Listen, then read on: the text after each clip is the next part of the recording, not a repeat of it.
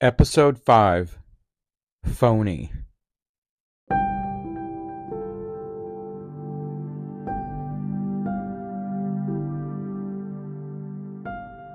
In South Bend, Indiana, Gerald Libertowski builds up a rap sheet, which is only fully revealed until it's too late.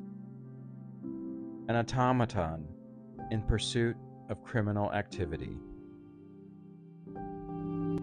May nineteen sixty-six, Linda Banfi reported Gerald Libertowski to local police. Complaints are for reckless driving and intimidating. A witness, Gerald Libertowski, is married and having an affair with Linda Banfi, who is also pregnant with his child.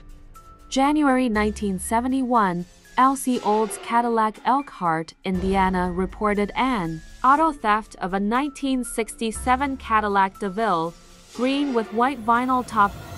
In May nineteen seventy-six, Myron Hunsberger, Gerald Libertowski business associate, testified under oath that he and Jerry Libertowski stole a green and white nineteen sixty-seven Cadillac DeVille. October nineteen seventy-three, Joe Basker reports his Corvette with a smashed door, smashed rear end, busted windshield, sliced convertible top. Jerry Libertowski admits he caused the damage during a meeting at the local prosecutor's office. They settle the matter with a payment arrangement. In May nineteen seventy-six, Joe Basker testifies this under oath. January and February nineteen seventy-five.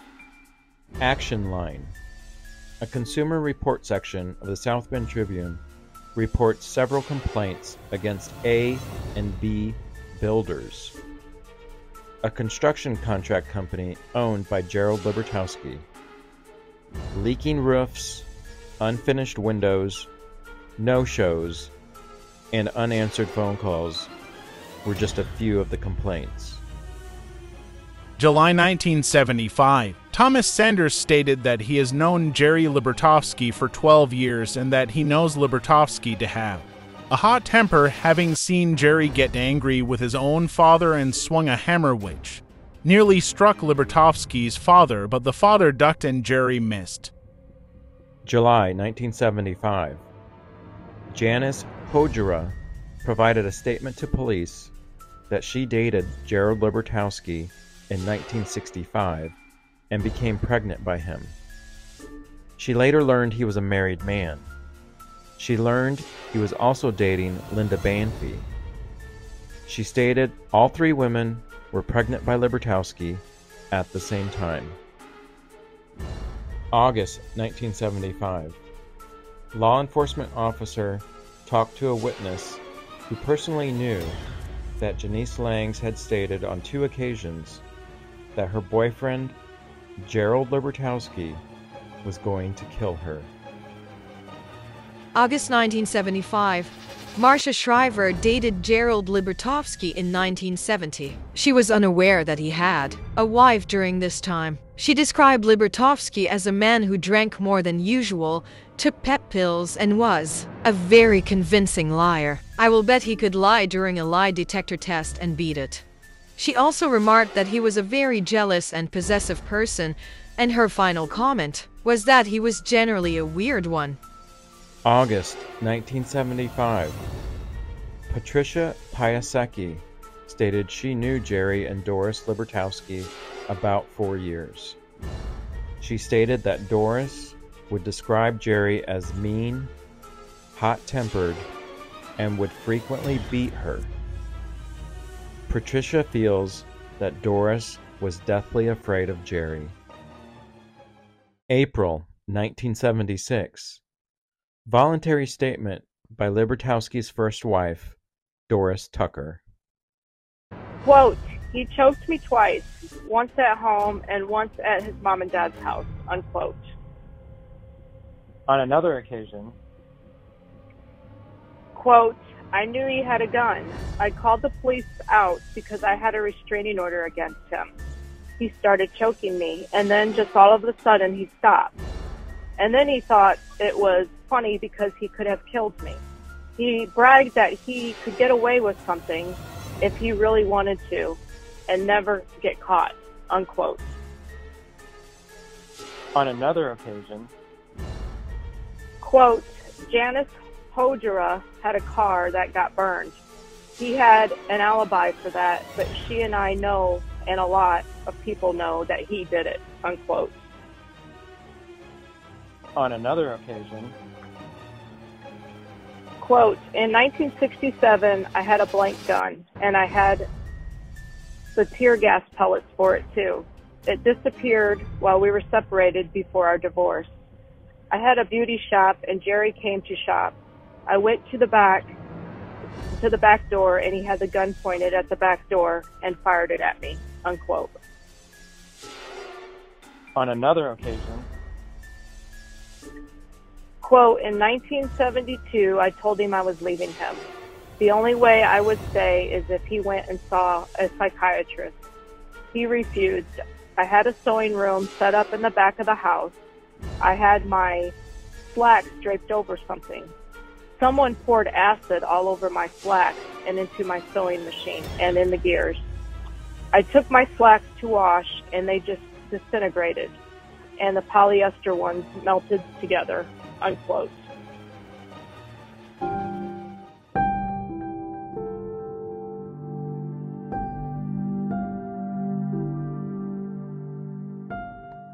It's the mid nineteen sixties, and Gerald Jerry Libertowski is married, works as a construction contractor, and of course drives a race car for a group of teenage boys down at the South Bend Motor Speedway.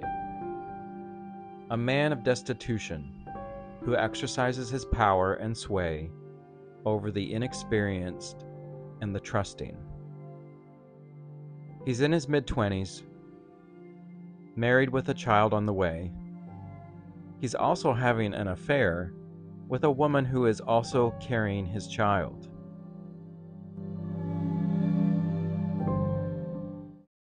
The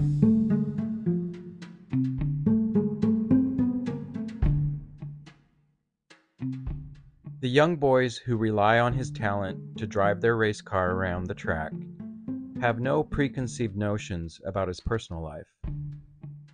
My Grandpa Sanders has a career in the construction industry, and my dad follows in his footsteps. Through this channel, Jerry infiltrates the Sanders family with his charisma, mechanical skill sets, and commonality of the construction business. He likes to dress sharp and show off his latest pickup truck and, of course, Cadillacs. He's become a, quote, friend of the family, but not a close friend, unquote. Jerry used the pep in his step to keep others on their toes when it came to his private life. You ain't nothing but a hound dog, the crying all the time. You ain't nothing but a hound.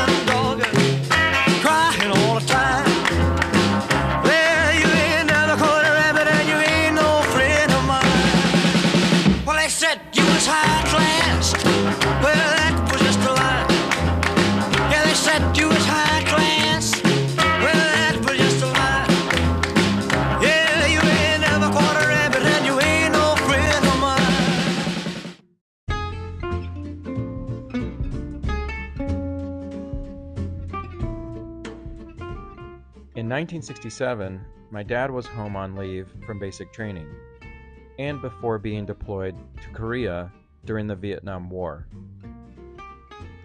My mom and he reconnected and decided to get married before he shipped out. Many of the family were against the decision, but they went ahead and had the marriage anyway. I think the term is shotgun wedding.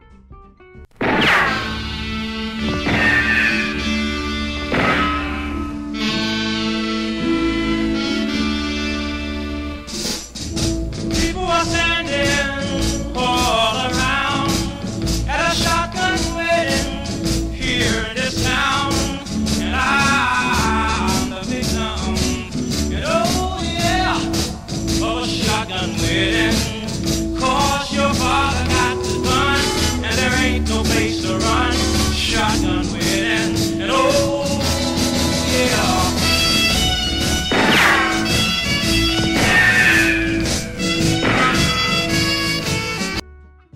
I personally cherish the photo memories of this union. For a shotgun wedding, it had a decent amount of design and preparation. A bit of a storybook, overseen at the neighborhood Ardmore Church, and a blessed union by God. Why do I have to go home and talk to Mom or Dad for you? It's because Jim and I want to get married. I stopped in the middle of the street. Now it dawned on me, I'm in the middle of the street. Let's get across the street.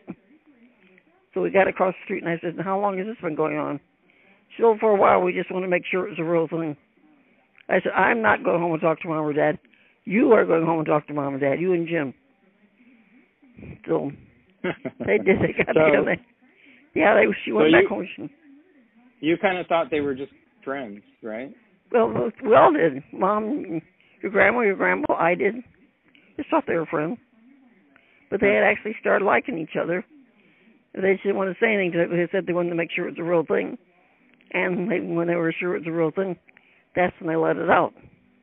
You remember the wedding? Remember the wedding, yep.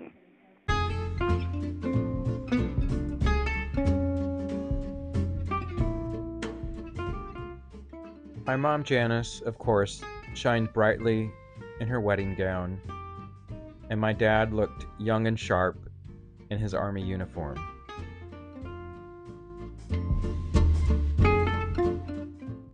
She wore a short sleeve, crew necklace embroidered princess gown, scallop edge, long train, a full shoulder length veil with attached tiara.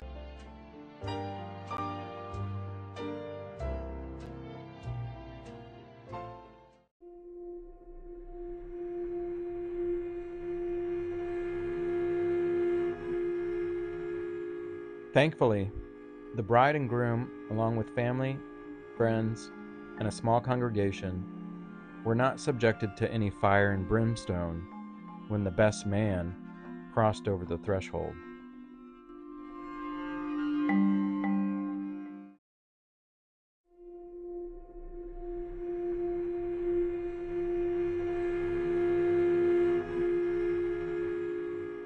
Gerald Casimir Libertowski, the insidious boogeyman of chaos and ruin, lurked in the shadows of the holy sanctuary. Medium-length blonde hair with blue eyes, six foot one, two hundred five pounds, with a large frame body. He's a character of emotional immaturity, no close friends, due to his lack of social aptitude and a compulsion to obsess over details. Since he's cloaked his devious tactics and slinked into the trusting lives of those around him, his conniving machinations allow himself to be chosen as a man that can, quote, stand up for my dad, unquote. Or we now call them, quote, a best man, unquote.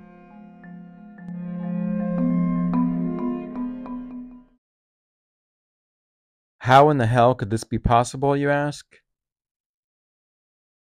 It's possible because, quote, all my buddies were gone or unavailable due to the war, so that left me with one person for a best man, and that was Jerry Libertowski. Little did I know, this was the beginning, unquote. Two hundred million Americans did not strike down Robert Kennedy last night, any more than they struck down President John F. Kennedy in nineteen sixty-three, or Doctor Martin Luther King in April of this year. But those awful events give us ample warning that in a climate of extremism, of disrespect for law, of contempt for the rights of others, violence may bring down the very best among us. And a nation that tolerates violence in any form cannot expect to be able to confine it to just minor outbursts. My fellow citizens, we cannot. We just must not tolerate the sway of violent men among us. We must not permit men that are filled with hatred and carelessness of careless of innocent lives to dominate our streets and fill our homes with fear. We cannot sanction the appeal to violence, no matter what its cause, no matter what the grievance from which it springs. There is never, and I say never, any justification for the violence that tears at the fabric of our national life, that inspires such fear in peaceful citizens that they arm themselves with deadly weapons, that sets citizen against citizen, or group against group. A great nation can guarantee freedom for its people and the hope of progressive change only under the rule of law. So let us, for God's sake, resolve to live under the law. Let us put an end to violence and to the preaching of violence.